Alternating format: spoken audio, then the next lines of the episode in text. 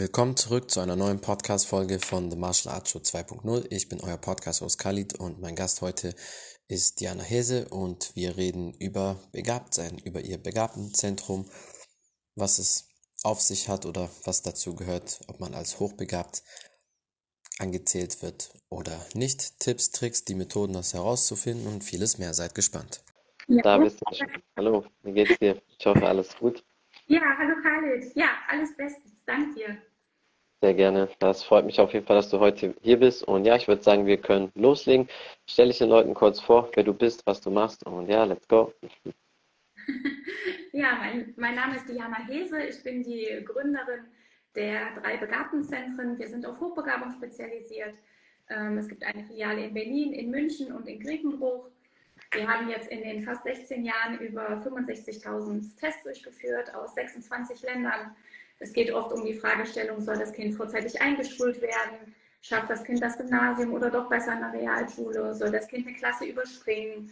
Ähm, zu den Begabungen, die jeder Mensch mitbringt, ähm, können wir auch noch die Persönlichkeit bestimmen oder den EQ, quasi den emotionalen Quotient, äh, die sozial-emotionalen Fähigkeiten, teilweise auch die psychische Gesundheit, weil mittlerweile jedes dritte Kind psychisch belastet ist. Ähm, Eltern, die teilweise mit einem Burnout leiden, Depressionen, Ängste entwickelt haben. Ja, auf alles das sind wir spezialisiert. Ja, das hört sich auf jeden Fall sehr interessant an. Bevor wir in die ganzen Details gehen, was du da alles machst und so weiter, wie bist du eigentlich dazu gekommen? Hast du dich als Kind oder Jugendliche schon viel damit beschäftigt? Warst du selber hochbegabt oder sonst was? Oder wie ist das bei dir alles so entstanden, dass du das gründen wolltest? Ja, also eigentlich ist es entstanden äh, in der ersten Klasse, als ich dachte, puh, Schule ist so langweilig, ich werde äh, später die weltbeste Lehrerin und ich mal Lehramt studieren und nach der zehnten Klasse wollte ich dann lieber ähm, im Kindergarten mit kleinen Kindern arbeiten und war dann auch schnell Leitung ähm, bei den Erzieherinnen und habe gemerkt, dass es ähm, ja eigentlich sehr, sehr clever war und habe mich gefragt, was können manche Kinder anders wie andere und ab wann ist ein Kind hochbegabt und auch um die eigenen Kinder später fördern zu können, äh, weil 50 Prozent ist durch die Genetik vererbbar, 50 Prozent aber auch durch die Umwelt beeinflussbar. Das heißt, wir können die Intelligenz auch, in, äh, auch trainieren und habe mich dann elf Semester national und international nur auf Hochbegabung spezialisiert und ähm, ja, mich dann damit vor 16 Jahren selbstständig gemacht. Ja, ist auf jeden Fall sehr interessant. Ähm, du hast etwas sehr Wichtiges gesagt mit dem Schule langweilig schon in der ersten Klasse. Ist immer oft so ein Zeichen, äh, jetzt nicht Alarmstufe, aber immer so ein Zeichen, ach, dass das Kind meistens unterfordert ist. Das gibt es ja bei sehr vielen Leuten so. Albert Einstein hat das ja damals auch gesagt, dass man einfach, wenn man Leute in die falsche Umwelt reintut, ist natürlich klar, dass sie sich dumm vorkommen oder nicht gut sind, sondern man muss das natürlich auch gezielt fördern. Und Schule allein oder schulisches Wissen allein heißt ja noch lange nicht, dass man irgendwie schlau ist oder genauso auch das Gegenteil halt dumm ist, weil das kommt natürlich auch immer oft so vor, oder Kinder denken, dass dann, wenn die Noten nicht so gut sind oder so, dass das damit zu tun hat, zu Intelligenz gehört äh, auf jeden Fall viel dazu. Nicht nur, was man in der Schule lernt, das ist halt ein Teil. Und das, deswegen ist das sehr interessant, dass ihr das auf jeden Fall alles macht. Wie äh, geht man da so voran? Viele Leute fragen sich natürlich, wie kann man das herausfinden? Wie intelligent ist man? Sagt das überhaupt etwas aus, diese Tests? Weil es gibt ja immer viele Leute, die sind in der Norm, aber viele Leute sind halt speziell, die kannst du halt in kein Muster reintun, zum Beispiel was psychische Belastung oder so weiter betrifft. Also da gibt es ja viele Sachen. Wie geht ihr da voran? Mhm. Also vorab, das Allerwichtigste ist erstmal, Schulnoten sagt nichts über die Intelligenz. Ja, das stimmt. Die Kinder, die wir je getestet haben, haben oft die schlechtesten Noten. Und von ja. daher ähm, oft denken oder wird den Kindern suggeriert, wenn sie schlecht sind im Lesen, Schreiben oder Rechnen, dass sie dumm sind, was gar nicht stimmt die intelligentesten Kinder haben oft die schlechtesten Noten. Ja. Und ähm, ich habe mal so diese Gausche Normalverteilung mitgebracht. Mhm. Also man sieht, äh, der Durchschnitts-IQ-Wert der Bevölkerung liegt halt bei 100 genau im Durchschnitt. Ab IQ-Wert, und das sind halt 68 Prozent, befinden sich relativ in der Norm von IQ-Wert 85 bis 114. Und ab IQ-Wert 115 sind es dann 13,6 Prozent, also von 100 sind 13 überdurchschnittlich begabt. Und hochbegabt ist man ab einem IQ-Wert von 130. Dann sind es nur noch 2,1 Prozent. Von 100 sind zwei Menschen hochbegabt. Und dann gibt es noch eine Höchstbegabung ab IQ-Wert 145. Von 1000 ja. einer höchstbegabt. Und feststellen kann man halt anhand eines Intelligenztests. Aber wichtig, der Intelligenztest muss auch dafür ausgelegt sein, um Richtung Hochbegabung messen zu können. Weil selbst wenn die Kinder oder die Erwachsenen ähm, die schwierigste. Aufgabe lösen, werden sie nach oben hin ausgebremst. Der Test misst vielleicht nur bis 136, aber das Kind hat vielleicht ähm, eine IQ-Wert von 145. Das heißt, die erreichen Deckeneffekte und ähm, das passiert bei uns halt nicht. Aber nicht nur der IQ-Wert ist entscheidend, sondern ganz entscheidend ist später auch die Förderung. Das heißt, wie gehe ich damit um, mit dem Potenzial? Weil sein, das Kind in der Logik weiter ist, in der Sprache, in der Verarbeitungsgeschwindigkeit. Es kann aber auch nur eine Teilbegabung sein, zum Beispiel nur im mathematischen Bereich. Ne? Soll das Kind ja. komplett springen, das Teil springen? Ähm, manche im Berufsleben, wenn wir jetzt junge Erwachsene haben, ja, führen teilweise auch einen Intelligenztest durch, um sich auf die nächste Geschäftsebene zu bewerben, was dann auch nochmal ja, zusätzlichen Mehrwert für, für den Bewerber halt liefert. Ja, das ist auf jeden Fall sehr interessant und bei vielen Kindern ist das oft auch so gewesen, dass das mathematische halt sehr hoch ist, aber dann Sprache zum Beispiel nicht so stark oder so. Und was auch sehr wichtig, was ich immer finde, die schulischen Sachen sind eine Sache, aber du wirst ja auch darauf trainiert, dass du halt ins System reinpasst. Und dann sieht man bei sehr vielen Leuten, wenn so typische Sachen im Alltag passieren, oder ich sag mal so, wenn man jemanden irgendwo aussetzt, die würden nicht wieder nach Hause finden ohne Hilfe und sind halt nur in diesem System halt so typisch, was man halt gelernt hat und darüber hinaus, da ist bei vielen Leuten, da fehlt dann so die Intelligenz oder dass sie dann ihre eigenen Wege finden und deswegen ist das immer ganz interessant zu sehen, wer da als hochbegabt eingestuft wird und wer nicht und was die Leute auch halt damit machen, weil wie du schon gesagt hast, Potenzial ist eine Sache, aber ich kenne das halt auch vom Sport von sehr vielen Leuten, Talent oder Potenzial bringt nichts, wenn du das nicht nutzt. Das bringt dich zu einem gewissen Level vielleicht voran, aber dann irgendwann sind die, stagnieren die trotzdem und bleiben halt gleich. Ich hatte damals bei mir auch, ich weiß noch, einen in der Schule, der war wirklich hochbegabt, wurde auch getestet und das wurde halt nicht wirklich richtig gefördert und bis zur 8., 9. Klasse war der halt top, da war alles easy für den und dann, weil es halt jahrelang nicht gefördert wurde, dann war das plötzlich in der 10. Klasse nur noch so Standard, dann war es jetzt nicht mehr so krass bei dem, weil halt keine Förderung halt war. Ja, genau. Also richtig, 10 bis 15 IQ-Punkte sind trainierbar. 10 bis 15 IQ-Punkte können auch verloren gehen, wenn das Kind nicht adäquat gefördert wird. Ne? Ja. Schade ist uns Potenzial. Und wichtig, oft ähm, kompensieren die Kinder die Grundschulzeit mit der Intelligenz und die lernen das Lernen nicht. Und irgendwann ja. kommt ein Punkt, wo sie lernen müssen und auch gar nicht wissen, wie, weil sie das zuvor mit der Intelligenz kompensieren konnten. Ne? Nicht, weil die zu gut sind. Genau. Ja. Wir feststellen können, Ende vierte Klasse, hat das Kind Lerntechniken entwickelt oder ja, wird es letztendlich mit der Intelligenz noch kompensiert? Ja. Und das du auch sagtest, schulisch bedingt wird ja leider auch sehr defizitär geschaut. Ne? Wenn man zum Elternsprechtag geht, äh, wird geschaut, okay, was stimmt nicht? Und wenn man fragt, okay, wo sehen Sie Stärken und Begabungen meines Kindes? Das wird ja so dahergenommen, aber dass man wirklich die Stärken und Begabungen weiter fördert, ähm, wie du sagst, im musischen Bereich und im sportlichen Bereich, aber deutschlandweit sind leider nur drei bis fünf Prozent der Erzieher und Lehrer auf begabte, hochbegabte Kinder spezialisiert. Meist werden die gar nicht erkannt. Ich habe Erzieher, die gehen fast in, in Rente und sagen, ja, ich habe auch mal ein hochbegabtes Kind gehabt.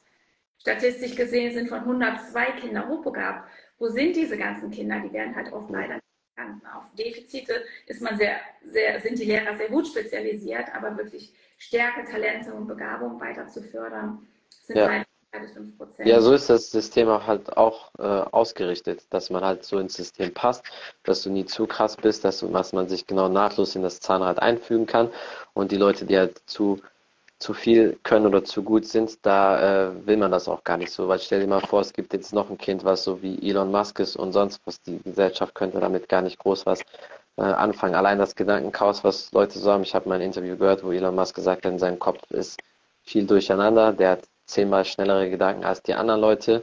Aber auf, das, auf der anderen Seite ist halt emotional, fehlt den Leuten halt immer so ein bisschen was. Die, sind, die wirken halt leicht kalt oder so ein bisschen wie ein Roboter, weil die halt oft auch nicht anders das einschätzen können, wie die andere Leute sind oder wie andere Leute denken. Und das muss man natürlich auch alles lernen.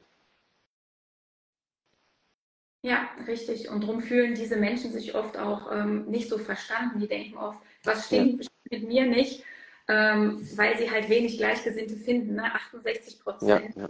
finden sich in der Norm und finden da sehr schnell Gleichgesinnte. Als ähm, RTL bei uns war, kamen die auch direkt und sagten, Frau Hese, dann können Sie jetzt mal sagen, dass alle Hochbegabten sozial-emotional auffällig sind. Da habe ich gesagt, nee, werde ich nicht sagen, weil das halt auch nicht stimmt. Ja, das war eine typisch so eine RTL-Frage natürlich wieder mal. Bitte? Ich habe gesagt, das war dann natürlich auch mal so eine typische RTL-Frage wieder. Ja, also ähm, es gibt natürlich auch Hochbegabte, die sozial-emotionale Auffälligkeiten mitbringen, aber das sind ähm, nur vier bis sechs Prozent. Und es ist ja. halt schwieriger, da kognitiv Gleichgesinnte zu finden. Man kann das aber, ich finde, gerade bei diesen sehr schlauen, intelligenten Leuten, die brauchen oft auch einen körperlichen Ausgleich, weil du funktionierst am besten, und das ist einfach auch so von der Erfahrung, was, was man bei anderen Leuten sieht, wenn beides halt in Gleichgewicht ist. So, wenn man, wenn man natürlich sehr schlau ist oder das Gehirn sehr stark arbeitet und alles, und wenn aber körperlich so große Diskrepanz ist oder ein großes Defizit dazwischen ist, dann ist es natürlich auch ein bisschen schwierig mit dem Ausgleich. Und die Leute, die halt, weil man denkt voll oft ja, dass Sportler auch oder viele Leute sagen, dass Sportler vielleicht dumm sind oder nicht die schlausten, aber eigentlich ist das, Gegenteil, wenn man sehr viel trainiert, auf sich achtet, die richtigen Methoden, Didaktik und alles hat, plus halt das Gehirn auch fördert, dann tut das wirklich sehr, sehr viel halt zur Entwicklung beihelfen. Und ich sehe das auch mal wieder bei Leistungssportlern, dass die oft in vielen Sachen gedanklich schneller sind als die meisten Leute, weil halt der Körper automatisch auch, so Kopf-Körper ist eine gute Verbindung und es reagiert einfach alles viel schneller. Mhm. Ja, das stimmt, obwohl auch nicht alle Hochbegabte immer Sport lieben. Ähm, das stimmt, ja, die sind meist eher so die Antisportler, also viele davon, ja. Ja, aber für viele ist das ähm, ein Mehrwert, der einfach Klarheit gibt. Wir hatten einen Jugendlichen, der war 17, war auch übergewichtig und ähm, nach dem Intelligenztest hat er erfahren, dass er hochbegabt ist. Und das hat ihm so einen Motivationsschub gegeben, äh, dass er es geschafft hat, 30 Kilo abzunehmen und hat dadurch auch ja, dann seine erste Freundin gefunden. Ne? Ja, also gibt es viele Sachen. Ich weiß, ob du äh, Dolph Lundgren müsstest du wahrscheinlich noch kennen. Das ist der, der bei Sylvester Stallone in dem Rocky-Film mitgespielt hat damals. Der große blonde äh, Schwede, der Schauspieler. Und dem wird auch nachgesagt, dass er ein IQ von 150 hat. Also schlau ist er auf jeden Fall. Das merkt man auch, dass er sich mit vielen Sachen auskennt. Und wenn man ein Stipendium für Chemie, Ingenieurwesen bekommt, dann muss man auf jeden Fall schon einiges auf dem Kasten haben. Und bei dem, der hat auch damals gesagt, dass es für ihn perfekt war mit Sport. Also er hat dann damals mit 14 mit Karate angefangen und sein, seine ganzen schulischen Aktivitäten viel Schach gespielt und solche Sachen und dass das für ihn der perfekte Mix war, dass er dadurch auch viel fitter, viel schneller reagieren könnte als die meisten Leute, weil er halt eine gute Kombination aus ja, ihren Aktivitäten und Sport hat. Also ich finde, da gehört auch immer beides zusammen. Für mich wird das nie funktionieren, wenn ich nur mein Gehirn sehr stark trainiere und körperlich komplett schweifen lasse. Ja, das wäre nicht so gut, fühle ich mich nicht so ausgeglichen. Stimmt. Deswegen muss man auf jeden Fall, glaube ich, auch beides immer fördern zur gleichen Zeit. Was würdest du sagen, sind so bei dir die auffälligsten Sachen, die du gesehen hast, so in deinen Jahren? Was halt so ein typisches Anzeichen ist, dass Leute sehr intelligent sind oder auch ein Anzeichen für Leute, die vielleicht nicht in der Hochbegabung drin sind, die vielleicht doch nur Durchschnitt sind? Also äh, in den fast 16 Jahren haben wir schon alles erlebt. Ne? Von einem äh, Kleinen, der war 2,1 Jahre und kannte den kompletten Globus mit allen 196 Ländern. Von einem Fünfjährigen, der mir alles über Drainagepumpen erzählt. Der hat mir alles über Quarzuhren erzählt. Ähm, es gab aber auch schon junge Erwachsene, der brauchte einen bestimmten IQ-Wert, um den Führerschein überhaupt absolvieren zu können. Ja. Und ähm, ja, hat es dann aber leider nicht geschafft. Und von daher, also für Eltern ist es ja auch oft sehr schwierig zu schätzen. Eltern haben wenig. Ich brauche mal Spaß, auf was das Kind hochbegabt ist, aber es ist schon fast minder begabt. Und dann gibt es Eltern, die sagen, mein Kind ist begabt. Wir sehen später, nein, im Vergleich zu Gleichaltrigen liegt ihr Kind im Bereich der Hochbegabten. Ja. Daher ja. Aber hat das hat vieles nicht auch mit Interesse zu tun, jetzt gerade wo du zum Beispiel die Kinder genannt hast, die sich so gut auskannten in dem Gebiet, das hat ja sehr viel mit Interesse zu tun. Wenn ich als kleines Kind mich dafür interessiere, welche Länder auf der Welt existieren, die kann man ja schon so wie eine Art auswendig lernen und dann bleibt das in deinem Kopf. Ich kann nur von mir, von mir zum Beispiel sagen, ähm, vielleicht kannst du dazu mehr sagen, ich kann das aber in meinem Gehirn auch nicht löschen. Wenn ich irgendjemanden auf der Straße sehe und ich höre, wie die Person zum Beispiel heißt oder sich vorstellt, auch wenn ich die Person nie wieder sehe oder so oder nach Jahren wiedersehe, weiß ich vom Gesicht einfach, das ist die Person, so heißt die Person. Damals vor drei Jahren habe ich die Person dort gesehen. So, das sind, manchmal denke ich mir so, am liebsten würde ich manche Sachen einfach aus meinem Gehirn löschen, weil das so unnötiges Wissen ist, aber ich äh, merke mir das halt auch einfach immer. Und das ist das sprachlich war es bei mir auch immer so. Ich lerne Sprachen immer sehr schnell. Ich kann auch jede Sprache aussprechen, egal ob das jetzt Chinesisch oder sonst was ist. Haben schon viele Leute getestet, wenn die mir irgendwelche anderen Wörter sagen, dass ich das auch genauso wiedergeben kann. Das liegt auch vielleicht zum einen an Interesse, weil mich das auch mehr beschäftigt, weil ich mir so denke, wenn ich viele Sprachen kann oder irgendwo bin, ist gerade international halt immer sehr wichtig und ich konnte mir oft immer Sachen voll schnell merken, also im Vergleich zu anderen Leuten. Und manchmal aber halt auch so Sachen, die vielleicht nicht so sinnvoll fürs Gehirn sind, aber die gehen dann trotzdem irgendwie nicht raus. Ja, das stimmt. Ne? Das, was du auch sagst, wir lernen über die Interessen und können wir auch optimal fördern. Ne? Dinge, die uns interessieren, sind ja sehr gut, auch in der Konzentration und Aufmerksamkeit. Und Dinge, die uns nicht so interessieren, da sinkt auch die Konzentration. Das stimmt, ja. 10 bis 15 IQ sind trainierbar, können aber auch verloren gehen. Und optimal fördern kann man halt über die Interessen, ne? das, was uns interessiert, da sind wir sehr gut. Und wenn du sagst, du beherrschst sehr viele Sprachen und du kannst dir Dinge sehr gut merken, hast du wahrscheinlich ein sehr gutes Arbeitsgedächtnis und bist sprachlich wohlbegabt. Also äh, Kali, wir testen bis 65. wir können dich auch noch testen. Das ist kein Problem, können wir sicher machen. Also ich sage schon mal, die psychischen Tests und Sachen, da wird alles negativ sein, weil äh, Depressionen hatte ich noch nie, wird es bei mir auch nicht geben, weil das sehr viel mit mit Kopf- und Willenssache zu tun hat, dann eine Sache, die ich nicht glaube oder die ich nicht annehme, wird auch bei mir nicht passieren, weil heutzutage werden ja auch sehr viele überhaupt mit psychischen Problemen diagnostiziert und manche auch zu schnell oder zu viel, obwohl das gar nicht wirklich der Fall ist. Aber ich glaube, es hat sehr viel auch mit, mit dem Umfeld zu tun, das richtige Umfeld. Ich suche mir auch immer mein richtiges Umfeld. Es gibt keine Leute, die irgendwie negativ sind, die irgendwas runterziehen. Das ist auch für mich wichtig. Man orientiert sich auch immer an Leute, wenn man vorankommen will, die halt genauso gut sind oder noch besser.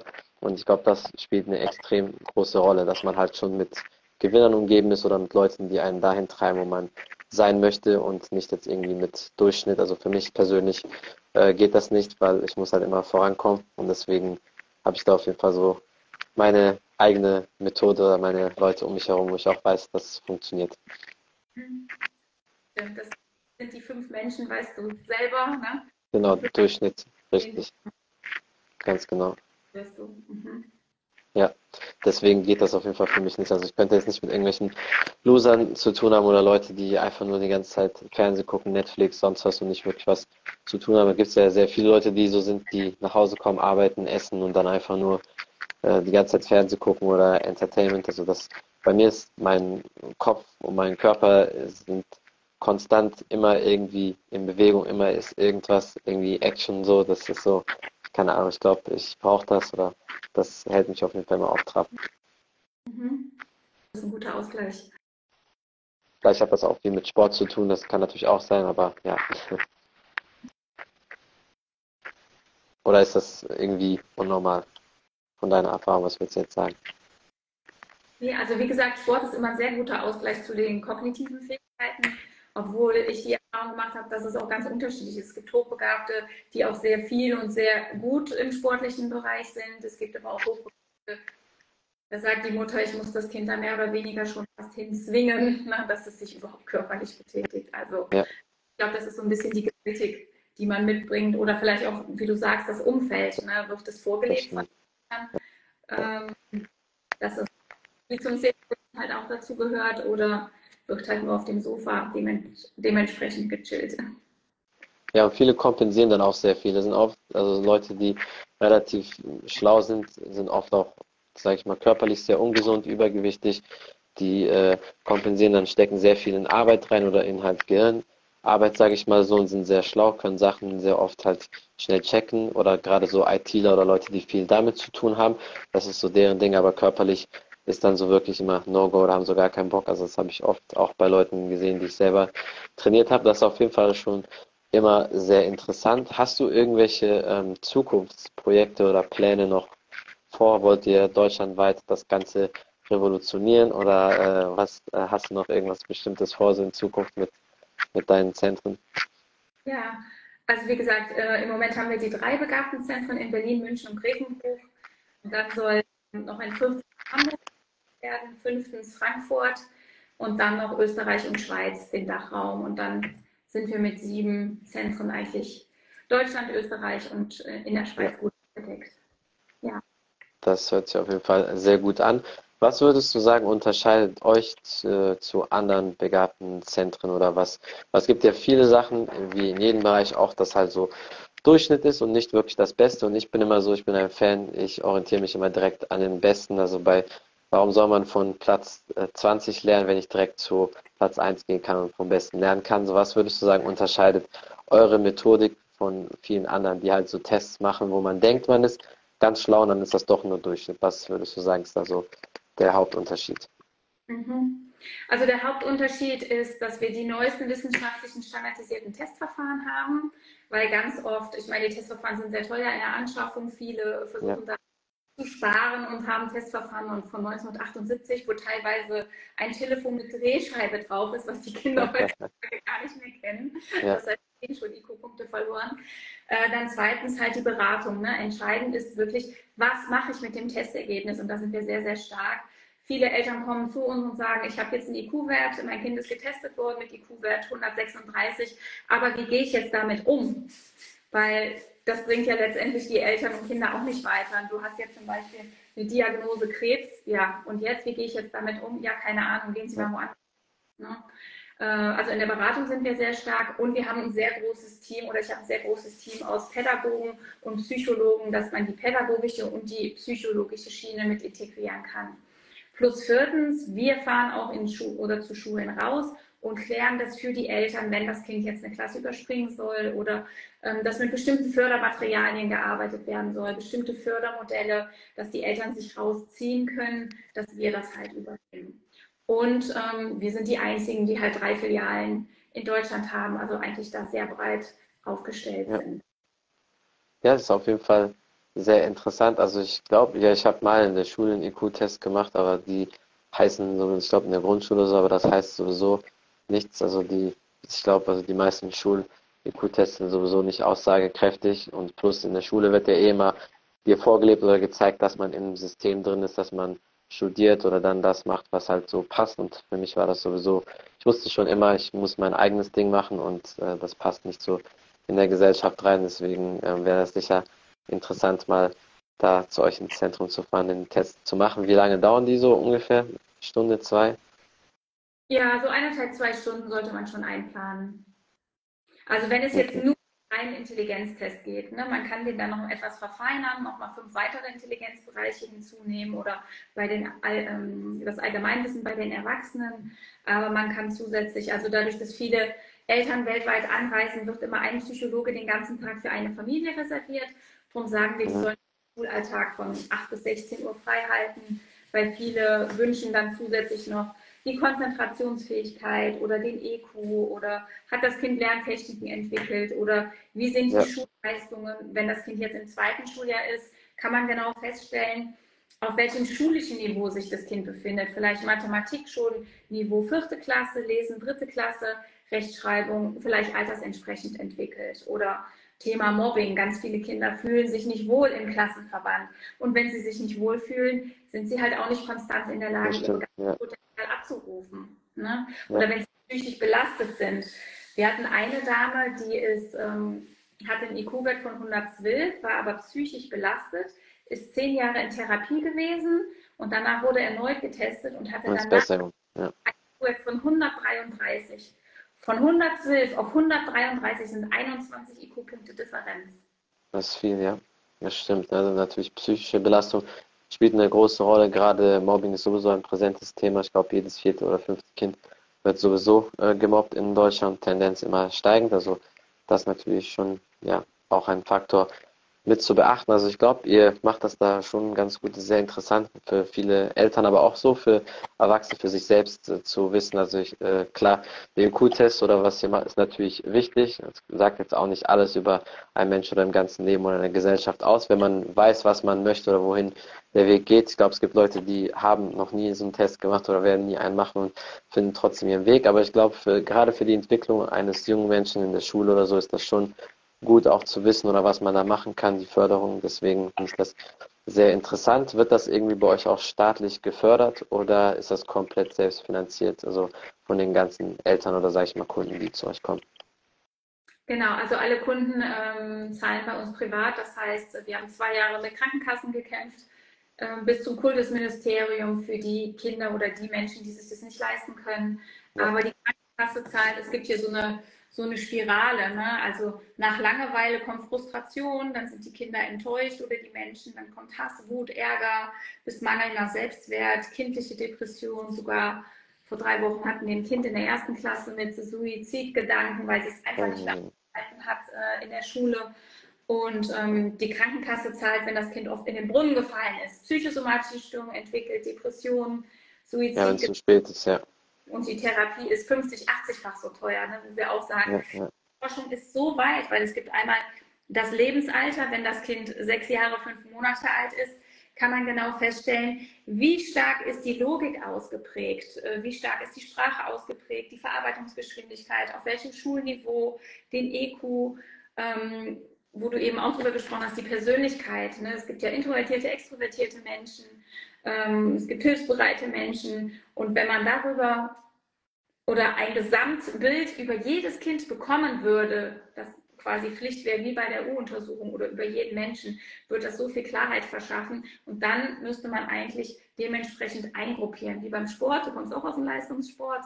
Ähm, da ja. wird ja auch Talent gefördert. Ne? Und so werden alle du bist dann und dann geboren, also musst du eingeschult werden. Egal, ob du kognitiv schon drei Jahre früher hättest eingeschult werden können oder vielleicht drei Jahre ja. zurück bist. Ne? Und das ist das, das ist was Kinder ja.